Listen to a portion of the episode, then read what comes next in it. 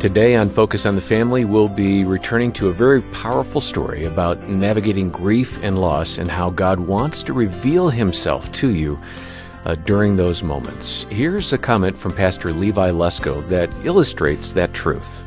Paul in Ephesians prayed that God would give us the spirit of wisdom and revelation, and that the eyes of our understanding would be enlightened.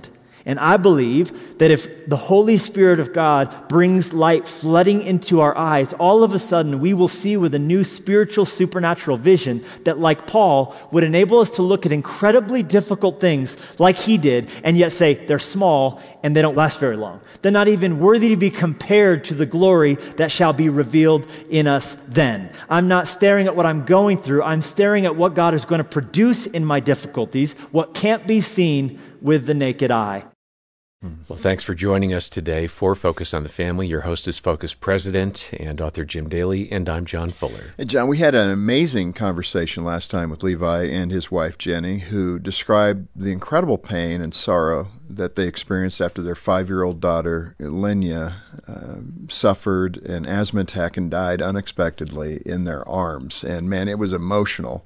And uh, I just can't imagine a greater agony than that. And we're so grateful that Levi and Jenny have been willing to share their story with us and reveal how God has been at work in their faith and then in their family. Mm-hmm.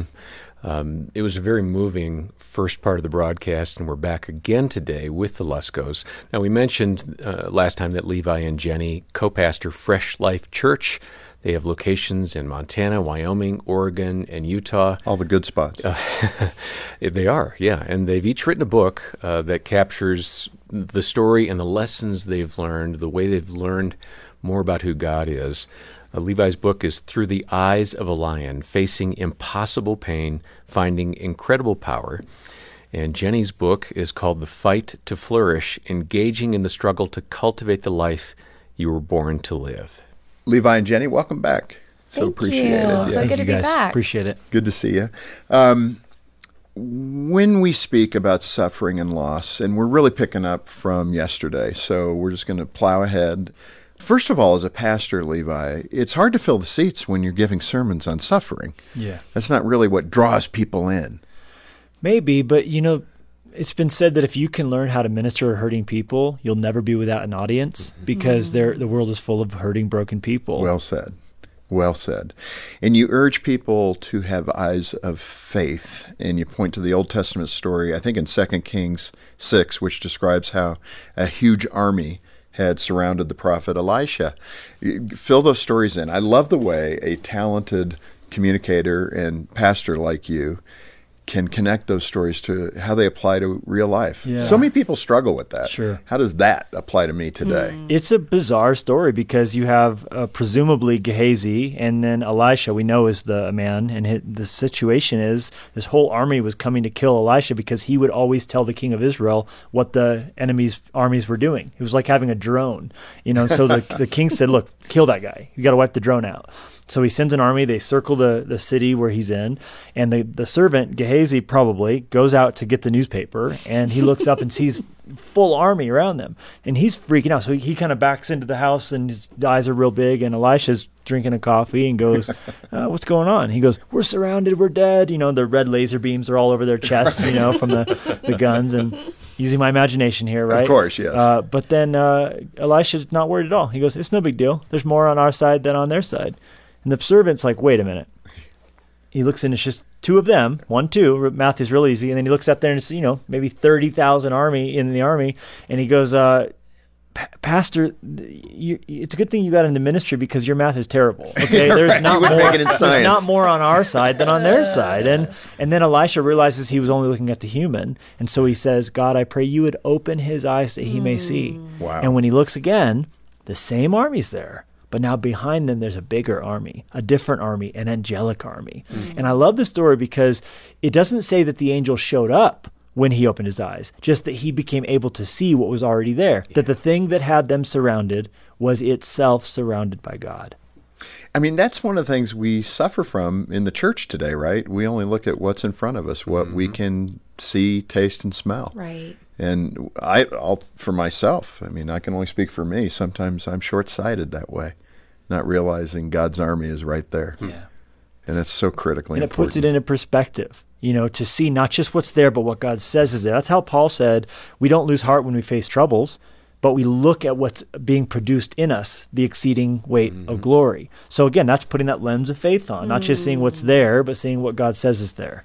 I understand you love space. I, I love it as well. Astronomy has always been something, even when I was a boy, I was fascinated by the sky. Mm. And just thinking of, you know, billions of light years and try to comprehend what infinity how do you measure that? I mean, just those wonderful thoughts at eight, nine, and 10, you're going, what? How can that even be? Yeah. Uh, you like to talk about the Hubble telescope. How do you use that as a spiritual metaphor? It's a great story because the year is 1990 and Hubble has just been launched and they spent a billion and a half dollars on it. A lot of people thought it wasn't worth the money, uh, but they said, no, if we can get this thing out there above the atmosphere, it can see the heavens and broadcast back to Earth what it's seeing unobstructed, and we'll have a greater understanding of our solar system and universe. And so they get this thing launched and uh, they fire it up, and everyone's sitting at NASA, and the first image loads and it's blurry Second image, blurry. Third, all the images are blurry. It's worthless. It's very good at a lot of things. It just can't see very far because they miscalibrated the primary optical component, making Hubble basically nearsighted. Hubble needed glasses, guys. so what they did was they loaded up uh, the same lens, but with the same problem backwards. And they loaded it up on Space Shuttle Endeavour. They caught Hubble and they put the basically they put a contact lens in front of it and when they fired it up afresh all the images became crisp. The story's cool because it shows us this. When Hubble was looking at the universe and sending blurry images back, the images it was seeing were in 3D. They were beautiful, they were crisp. The problem was the lens and the lens it was looking through. And I think for a lot of us, when we look at our lives and we look at the pain that we face, we see blurry. And it's not that the things we're looking at are, are the problem, it's how we're seeing them that is. You know, one of the interests uh, that I have too is just looking at the first century church, ancient Rome, what they were doing, the Roman Empire. It's kind of intriguing and it brings out all of humanity's characteristics, I think lust and greed and and within that then the birth of Christ and our faith being yeah. born, right? I mean, it's all there in ancient Rome. Yeah. You, Levi, capture the idea of bread and the circus yeah. and how that applies to us today. Help me fill in the gaps. Yeah, it's beautiful. You know, Jen and I both love um, this idea of how the Roman emperors basically stole uh, control, total control. Uh, they did so by anesthetizing the people with creature comforts. So long as they had bread to eat and pageantry going on, the gladiatorial games, the people didn't realize that their freedoms were being taken away from them. And so long as they had the bread and the circuses, uh, they gave them free food and they gave them entertainment. And those things distracted them. And meanwhile, the glorious uh, idea of the freedom of the Roman Empire, which had the Senate and everyone had a voice, it, it was basically taken away from them. Mm-hmm. And uh, the emperor became this sole dictator. And the enemy wants to do a similar thing. He wants us just focus on bread and circuses, entertainment, and just what's happening on TikTok. Meanwhile, he, the thief of our souls is taking away the freedom that Jesus set us free for. Yeah, I mean that's powerful. You got to stop and think about that. But one of the, you know, the similarity there is the gladiators and the sports figures of that time being lifted up to be something more than human, mm. right? I think we're doing that again today. Yeah. Where athletes are so vaulted in this culture, they're the superstars. And there's a lot of similarity between then and now. Well, it's just the lust of the flesh, the lust of the eyes, and the pride of life. And I think it's so easy to live focused only on the here and now. And again, like the Hubble lens, that lens looking at just at this world, then when something hard happens, it's hard to imagine how there can ever be a brighter tomorrow. Right. And so it's learning to see through those things to eternity. You know, we like to say that we don't look at the grave where is buried and the tombstone as rest in peace. It's raised in power. That's what RIP stands for in our, our home because we're not looking just at this life, we're looking at eternal hmm. life. Boy, that is good. Yeah. Mm. let's go there for a moment in terms of the difficult topic of, of suffering and seeing it as a gift from God. I yesterday I said the same thing. It's hard for the modern church to grab that because I thought the exchange was I trust in Christ and my life gets pretty easy and I get blessings. And, you know, I'm not diminishing any of that because that's part of the Christian life too. But we've got to embrace the other side of this that's suffering in Christ. He said, You will suffer right. for my name. Well, I just think of James um, when he says, Consider it pure joy when you fall into various trials, knowing that it produces, and then he lists all these things. Um, and I think that that is just, again, like Levi said, that lens of faith where we just have to see that when we go through suffering, it's actually producing in us perseverance and it's producing in us endurance and it's producing in us just this stronger faith and trust in the Lord. And I think that um, as we go through these things, it's so hard, and yet there's a beauty in it. And I think sometimes we just want to have um, the good and the blessing. And there, like you said, there is blessing for the believer. There's strength for the believer. There's a beautiful, abundant life for the believer. But that also is blended with pain and sorrow and suffering. Because look what our Savior endured. He's the one who suffered. And the goal of our lives is to become more and more like Jesus. So it's that blending of the beauty and the blessing with the brutalness and the and the yeah, difficulty. it's the reality that every blessing you mentioned and more God wants for us. It's just all the blessings you want are on the other side of the trials that none of us want to face. Right. Mm, that is so true. You know, another hard truth that you share is that God and, and when I say this, we as Christians, man, we tiptoe around this so carefully, but we'll often say that God allows suffering right? Mm-hmm. Um, he doesn't cause it, and we have to begin disclaiming all of it. It's such a weird hmm. kind of vocabulary dance right. that we do. Uh, Satan is often the one who's messing with our lives. It says he's like a, a, lion or a wolf seeking to destroy us. I mean, that's powerful uh, imagery of what the enemy of our soul is attempting to do. Uh, but he can't do anything without God's permission. Mm-hmm. It's such a conundrum. And a lot of non believers struggle with this idea if God is so good, then why do these things happen? So, uh, how do we accept or even understand that reality within the context of loss that you guys have suffered, the loss of your mm-hmm. child? I mean, if anybody has the right to shake a fist, it would be you and couples like you that have had that paramount loss mm. of a child dying. Yeah, you know, I think what you mentioned is important the the theological dance. And I think semantics it can be like, oh well, that's just you're mincing words here. But no, I really do think it is important that we understand and have something to to fall back into as a safety net in these mm. hard times. For me, it gives me great comfort to know God didn't cause my daughter's death. That he didn't want it to happen. And that's why he's told us back in Genesis 3 not to eat the fruit that would cause death to enter this world. But as the enemy does work, God does have to allow. Job tells us that clearly. He had to ask God's permission to touch a hair on Job's head, he had to ask to sift Simon Peter as wheat. So I believe that the enemy is the one who brings death, and God has to allow, but he only ever does so to further his purposes, mm-hmm. so that whatever the devil asks for will boomerang back around. And this, you see this, it, that God sent Jesus, but ruthless men took him and killed him that Joseph's brothers took and laid hands on him, and that, that was wrong. That's sinful. But God sent him ahead to Egypt. Mm. So it's it's an important understanding to delineate between what the enemy wants to accomplish through trials, like the death of my daughter, and what God wants to accomplish through it. Mm. God's big enough to handle our questions and our doubts yes. and our anger and our joy. Like he can handle it. So I think so often when we're in the pain and we're doubting and we're in the struggle of I trust you God but I don't.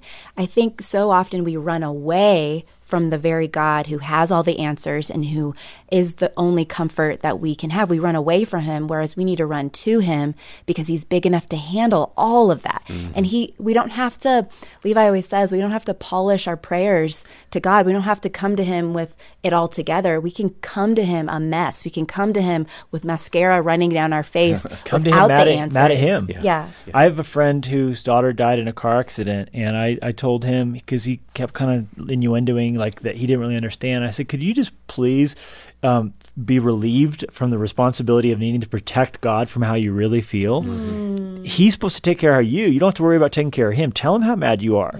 You know, it, look, like I said, hurting with hope still hurts. And it hurts like hell, even when you know they went to heaven. And that's a really important distinction to make that what the picture of faith looks like isn't like someone who says, oh, it's okay, everything's great. But you can be really, like Job was really a mess, but he was pictured as this person of faith and perseverance. You know, in this context, you have a statement in the book about cueing the eagle, and I love it. Yeah. share it with Yeah. us. Well, you know, when Lydia went home to be with Jesus, I would often, on my way home from work, find my, myself at the side of her grave. And one of those times, I was really having a low moment. And in that moment, I found myself on my knees and I was quoting the words of David. I said, My flesh is failing, God, but you're my strength. My flesh is, is my heart is weak, but you never will fail. And right then I looked up in the sky and saw a bald eagle circling the graveyard. And I just thought about Isaiah 40. You know, those who wait on God will renew their strength and mount up like an eagle. Uh, and and so in the book, I use it as a picture of like whenever you're running out of energy or strength, just ask God for new strength. It's not bad to run out of gas if you can go to a gas station and get new gas. And so cue the eagle, call out to God in your trial, and He'll give you new power. Yeah. That is really good. Some good. really great stuff from Levi and Jenny Lusko. Uh, he mentioned a book. His is Through the Eyes of a Lion Facing Impossible Pain, Finding Incredible Power. Jenny's book is The Fight to Flourish, Engaging in the Struggle to Cultivate the Life You Were Born to Live. Levi, I understand you're not much of a camper. You did live in, you know, Montana is one of the best camping Beautiful. areas. I hope you realize that. But Second Corinthians five uh, says, you know, our earthly bodies are compared to tents and will eventually be replaced. That's the camping connection. But uh, describe what you're getting at. Well, I will just qualify. I'm not much of a tent camper. I Okay, do like good, the yeah. bougie camping. We like that. The glamping. We like. Ironically, when we talked yesterday about moving to Montana and it didn't make a lot of sense, but as we've lived there, we've grown to love Yeah. where we live. And Levi's become a fisherman, Yeah. and Look we actually that. do Yeah, love yeah, to yeah. camp. The because- pandemic, one of the perks of the pandemic. There you Uh, go. But, uh, but when we look at our bodies like a tent, Paul said the tent gets taken down. That's what bo- the death is for the Christian. It's just leaving the tent to go to the, the heavenly home. Right. And so we look not at how many days has it been since Lenya died, back to 2012. We look forward every day to how many days closer we are to her. And Right. so every day we wake up, we're one day closer to being reunited because that's the day our tent gets taken down, like hers, Yeah. and we get to go home to be with Jesus in our true heaven, the, our heavenly home. Yeah, there was a day where um, I remember in my journal entries, I would write down how many days it had been since we Yeah. had seen her last, and so that was that was a real thing for a while. And then there was a kind of a, a line in the sand where we realized, like, yes, all these days have happened, and we hate that we haven't seen her in how many thousands of days. But then we realized, but every day that passes, we're actually closer She's not getting further from us. We're getting closer. because to it feels it That's feels good. That is a great way to think of that. Yeah. You know, that you're drawing closer to where she is already. yeah. Well, because she's not in the grave. She's Right, with Jesus, which is where we're going. That's encouraging, actually. That's a great way to think of it. Uh, we've got time for just a couple more insights. And again, I love the way you connect all the dots and you use nature and science to look at God's handiwork and how it describes Him, right? I totally believe that. And in part, you encourage believers to see through the eyes of a lion. So I, I love the lion analogies, but what are you getting at here? Well, Jenny and I both had the uh, really difficult yes of saying yes to cornea transplant surgery when Lenya went home to be with Jesus. They asked us, could we harvest her organs? And we gave that tearful consent. You know, the difficult yes, but um, an amazing organization called SightLife, they facilitate more cornea transplants for blind people in the world than any other organization. And we partnered with them to say yes. And her two corneas went to two blind people, and they Wow. both received the gift of sight. And it was very rewarding for us to hear about that. And I later connected the dots. As Jenny said earlier in the broadcast last uh, episode, Lenya means lion. And so what we realized was they see these two people through the eyes of our Lenya lion. And uh, lions have tremendous sight. They can see further, they can see in the dark better. And I believe that because as Jesus people, we are called to be as bold as lions, that we can in this life face impossible pain, but find incredible power, seeing life through Jesus' eyes. That's really profound. Uh, there are a lot of takeaways here, Jim. Yeah, Um, there One are. of the things I'd love to ask you about is the importance of community. I mean, you were leading a community of faith and plugged in. Um, my observation about what's happened since COVID is there's a lot of folks out there who aren't plugged in. Mm. They, they have no interest. But I think it's really crucial, and you brought this up in the book, that you've got to kind of prepare the way, not just so that when dark times come and stress comes and struggles come, you have a support community, but I believe also so you can pour into those who are experiencing difficulty. Um, share a little bit more about the importance of building community now so that when the day comes. It's so important. I mean, we we can't do life alone. We we can't go through heartache alone. We need people. And I love what you said about not just so that we can receive comfort, but so that we can give comfort as mm. well. And that's the body of Christ. That's what it looks like to to love each other and to serve each other and to be there for each other. Um, we need that. And I think that so often I think maybe because we can listen to a message in a podcast, which is amazing. I think that's so amazing that we can listen to church online, but there's just no substitute for actually gathering with the church. And obviously, there's so many complications of being with people and COVID and everything, but I think that it's so important for us to gather. And even if you are online, to be a part of church and to be a part of small group online and to be in underneath someone's yeah. leadership. I think that is just so key. Well, lions are the only social cat. They always are in prides, and it's the power of the pride. Mm. And I think mm. that um, what Jenny's saying is so important for people to know that when you're building community, you don't realize it, but you're training for the trial you're not yet in. Mm. And how did that look for you and your family in the community that you were leading? They rallied around us. They gave us space to hurt. They knew our. We, who in your life that loves Jesus knows your garage code? That's the question. you know, that's who can be there, who it. can help you, who knows, you know, where the dishes are, who can cook, and and and that's what you're doing. And for us, it was that and more. Our church community is not a place where you know you have to have it all together. And so we were broken, we were a mess, and they we hurt with our people, and they hurt with us too. And together we grieved through it. Mm. You know, I think that's one of the great desperations of our day mm. is the lack of community. We're lonely. And it's worse for your health than smoking two packs of cigarettes a day, researchers have found, uh, to be socially disconnected in a meaningful way. And we were created by a God who is within himself uh, a community Father, Son, and Holy Spirit.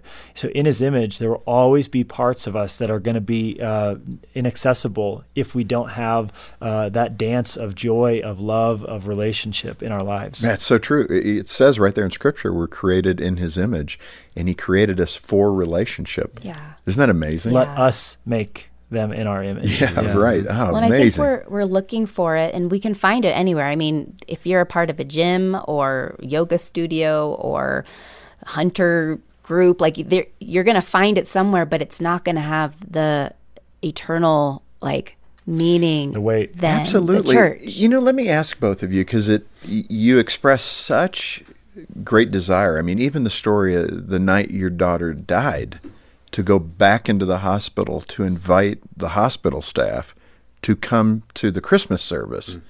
Yeah, their jaws had to be hanging down.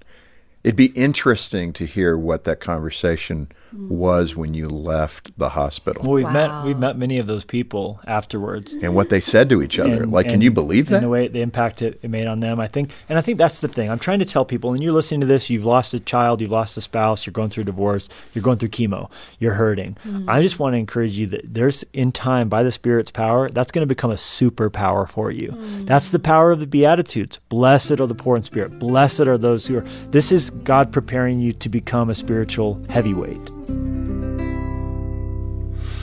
Well, I don't know that you could summarize it any better than that. Uh, we've really appreciated the vulnerability of our guests today, uh, Pastors Levi and Jenny Lusko, and how they continued to love and trust the Lord even through their grief. Uh, what a wonderful spiritual example to us all. On behalf of Jim Daly and the entire team, thanks for joining us today for Focus on the Family. I'm John Fuller.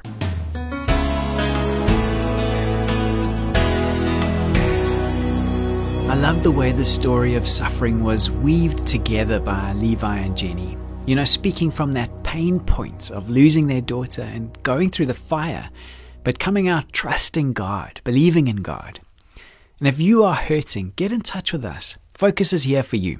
Connect with one of our counselors if there's not a community already that you can lean in on, or if they're not able to give you everything you need. Our number here is 031 716 3300, or you can also easily connect through our website at safamily.co.za when you click on the counseling link. We also have a resource that I want to recommend. It's written by Chip Ingram and it's called Finding God When You Need Him Most. You can get hold of that when you call us or when you stop by our website. That address again is safamily.co.za. Thanks for listening in today. I'm Graham Schnell for Focus on the Family Africa, inviting you back next time when we'll once again help you and your family thrive in Christ.